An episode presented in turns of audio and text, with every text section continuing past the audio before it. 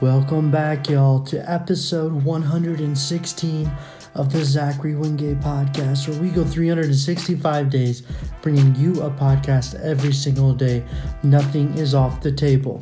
The intention of this podcast is to inform as well as entertain. We usually generally give you a podcast within a 15 to 20 minute segment, as well as articulating different ideas, news, or concepts of the day. And today is no different than any other. So sit back, relax, and listen and enjoy the show.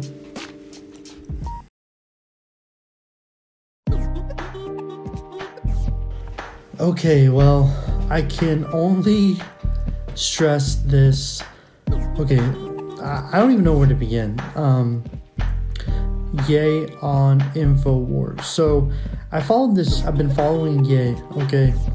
So with the podcast, ever since going back to Tucker Carlson, just listening and trying to understand him. And, you know, I'm a Kanye fan, been a Kanye fan since Through the Wire.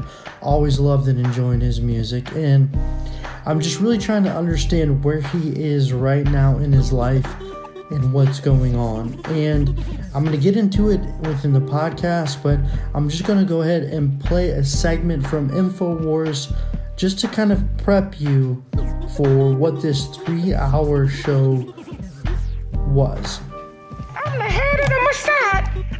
I'm gonna kill you and take the children away from you. Every human being has something of value that they brought to the table, especially Hitler. This Um, is the future president you're talking to right now. I fine. love Jewish people, but I also love Nazis. Germans had a really cool leader at one time. Love you, love you, love you. There's a lot of things that I love about Hitler. Well, I think Hitler did target and kill some people. So I think you know I think Obama killed Palestinians. you're you're you, this is a new look for you. Oh no, I've been wearing a mask for a while. Ah, Yeah. Hey guys, could you not talk in the back? I'm like really hypersensitive to sound. If you guys want to talk, just go in the other room, please. Shut the hell up. You know what I'm saying? At the end of the day, shut up. Shut up. I'm throwing the tablets right now. Shut up. I'm sure you probably just listened to that and you're like, what did I just hear? Well, Ye is now on InfoWars, and InfoWars is kind of like the last stand for Alex Jones. Alex Jones was canceled, and you know, you can't really find him on any platforms anymore after his allegations of Sandy Hook. Sandy Hook meaning that he was trying to articulate that it never really happened and there was other conspiracies going on as a result of that, he, you know, I mean, he was sued, whatever, you know, had to pay a billion dollars. I think it plays into this situation. For this show on InfoWars, which really isn't really ever brought into the limelight, a lot of people watch it. I mean, InfoWars is a network, and usually you just Google it, you you you click it, and then you have InfoWars. Well, and InfoWars is like a multimedia platform, kind of really articulating Alex Jones's ideas as well as selling multivitamins, which really makes no sense to me. But Alex Jones sells a lot of vitamins on this site. I don't even know how much it really creates. And then he also has Nick Fuentes, which I'm learning more about Nick Fuentes. I try to Google the guy, but I just don't really care enough to get super deep. I know that he's only 24 years old. He's considered a white supremacist, and he has some type of aspects of understanding a lot about conservatism. And I think he was in Charlottesville in Virginia whenever um, the things happened with the tiki torches. Um, you have these three people during InfoWars, and you have Kanye West wearing um, a black jacket, orange gold rims, black gloves, and a Balenciaga GIMP mask. The only reason I know what a GIMP mask is is from Pulp Fiction. And you, he's kind of hiding his identity. He's going on the show and he's kind of going off.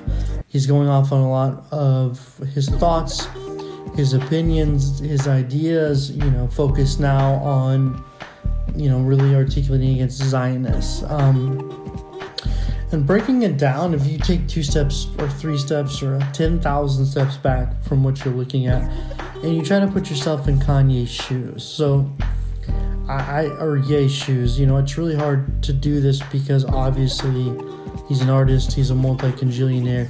He sees things differently and he articulates things differently. And, you know, the last month, the last two months, he's taken a lighter and just burned down his whole career, everything he's done. And when you're on InfoWars and it's the only platform that will air you, there's a lot of different reasons why. So if we peel back the layers, so if we look at the motivating factors or what Kanye is driving him, it's the fact that you know he really now identifies as a Christian. Okay, so Christianity is something that he's identifying with. Potentially running for president in 2024 um, is something that's driving him, and the other thing that's driving him is the fact that he's been wronged by business individuals who happen to be Jewish. Um, you know, in the in the anti-Semitic claims are coming on, and that's driving him as well. So you also look at the fact that he likes he's used to being in the limelight. He has a lot of attention, and people are willing to speak with him. But in all reality, you don't really understand why he is on Infowars. Um, his message is not super clear. You know, if you look at Alex Jones, you were just sued a billion dollars for, and he has to pay out to the families of Sandy Hook. And the next day, he has Kanye West. And watching this interview, it's it's really evident that he is uncomfortable at times. And if for Alex Jones to be uncomfortable, I mean, the guy got drunk on Joe Rogan and called himself retarded, um, and that his brain's broken on Joe Rogan. You know, the point is, is like he, he can handle some awkward conversations, and he's looking at Kanye through this interview, and he's really not sure how to digest it because one thing Kanye does is he brings up a net. Okay, he's holding a net and he's bringing a Yahoo, which is a drink, the milk drink, and he's trying to make fun of Net and Yahoo. Now, the reason why he's making fun of Netanyahu is he's saying that Trump should have never taken a meeting with Kanye and Nick Fuentes. So then Kanye takes that as a, or Ye takes that as a direct threat, and then is making fun of Netanyahu. So it's like these childish things that make no sense. And, you know, he's bringing Nick Fuentes on to really talk more deep and more clarified with his thoughts. And when I watch it, you know, I know as a musician, sometimes you get in a flow state and you're going to do what you think you can do. And you're going to bring on other talented people to help kind of articulate your message better. And it really seems like Kanye is doing that. But it's like you think about Kanye and his in his hip hop and his rap and his career is he's always been an outsider. If you look at Through the Wire, if you look at the documentary whenever he was working with um, with The Rock, with Jay Z, with Damon Dash, and making beats, they had him as a workhorse for making beats. And you know, Rockaway had a whole kind of like a, a supply chain for how they would take artists, implement them, create them, and have Kanye make these beats. And when Kanye would start rapping, people didn't like his music. They thought his sound was off. They thought kind of who he was and what he was trying to personify through his hip hop wasn't the correct message. And he talks about that in his hip hop. So there's a part of Kanye, even going back to school, where he has always felt like an outsider. You have it when he's talking about being dyslexic, when he's talking about how his father couldn't, you know, afford certain clothes, so he put it on layaway. And then, you know, he felt like, you know, the, the son with the pursuit of happiness. You have all these hip hop messages coming through where he's always felt like an outsider. And I think that's something that's always been really, really true to him. But what's always been really true to him is he sticks with what he's sticking with and what he wants to do, what he wants to talk about. In music and fashion, it's always been those things. The same thing with fashion. Consider an, consider an outsider. One of his lyrics, I shop so much that I should speak Italian. You know, talking about Versace and everything that he's doing from a fashion standpoint. Now we're getting into a new environment where he's potentially running for president, but at the same time, condemning a lot of actions that have happened, presumably within the Jewish community as it relates to his business and health. And, you know, if you take everything that Kanye has created and you try to really apply it to this lens, you really start to understand that is this performative? Is he going with a flow? Is he in a flow state? Or is he mentally not all there? you know, and you're looking at all this stuff too with his wife and the fact that he's going through a divorce. And it really makes you wonder if there's potential meltdowns happening here. Is he kind of not in the right mindset? And it seems like now him going on InfoWars and having Alex Jones allow him to be on the show for four hours with Nick Fuentes, people calling in and all this stuff is there's people who want to profit from Kanye's likeness. You understand, Kanye's likeness right now is still strong. If he called you up, if you wanted to be on your show, if he wanted to be on your podcast, people would always have him on there. And this is where we don't get it. I talk about this in a podcast before where it's almost like if you saw Kanye at a traffic light with a cardboard cutout sign saying 2024 for president, you'd be like, is that real or is that performative art? You know, is it's engaging, but it's so outlandish, it's so out there that it captivates you, okay? And it puts it and it personifies his image.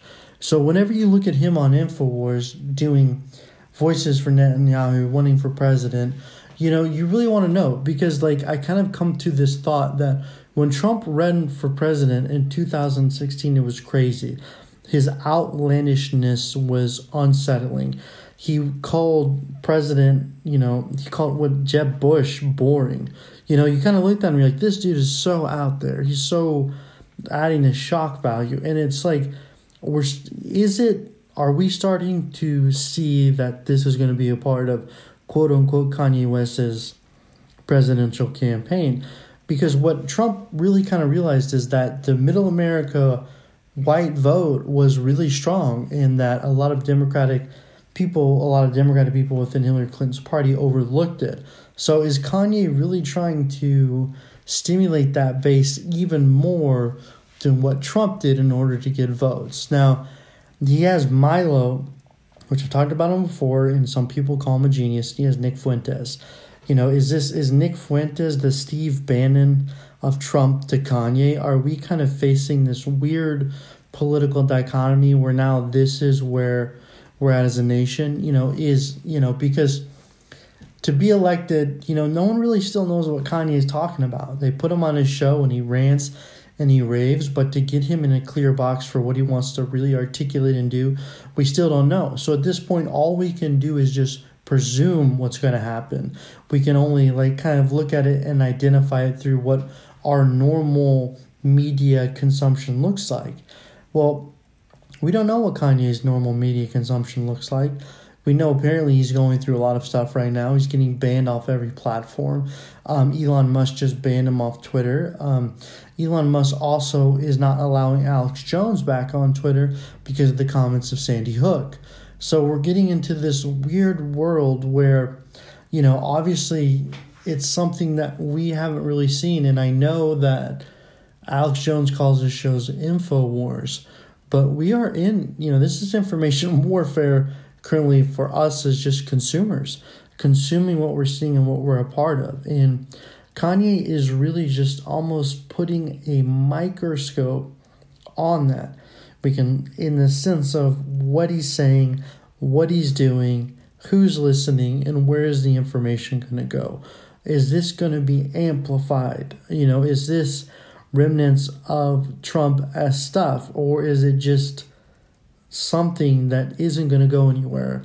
And i really think that we look at it and we really need to identify what this message is he's preaching with the anti-semite the you know and it's it's strong. It's you know and he's really you know the hitler stuff all this stuff is just so outlandish and it's really hard to follow and understand.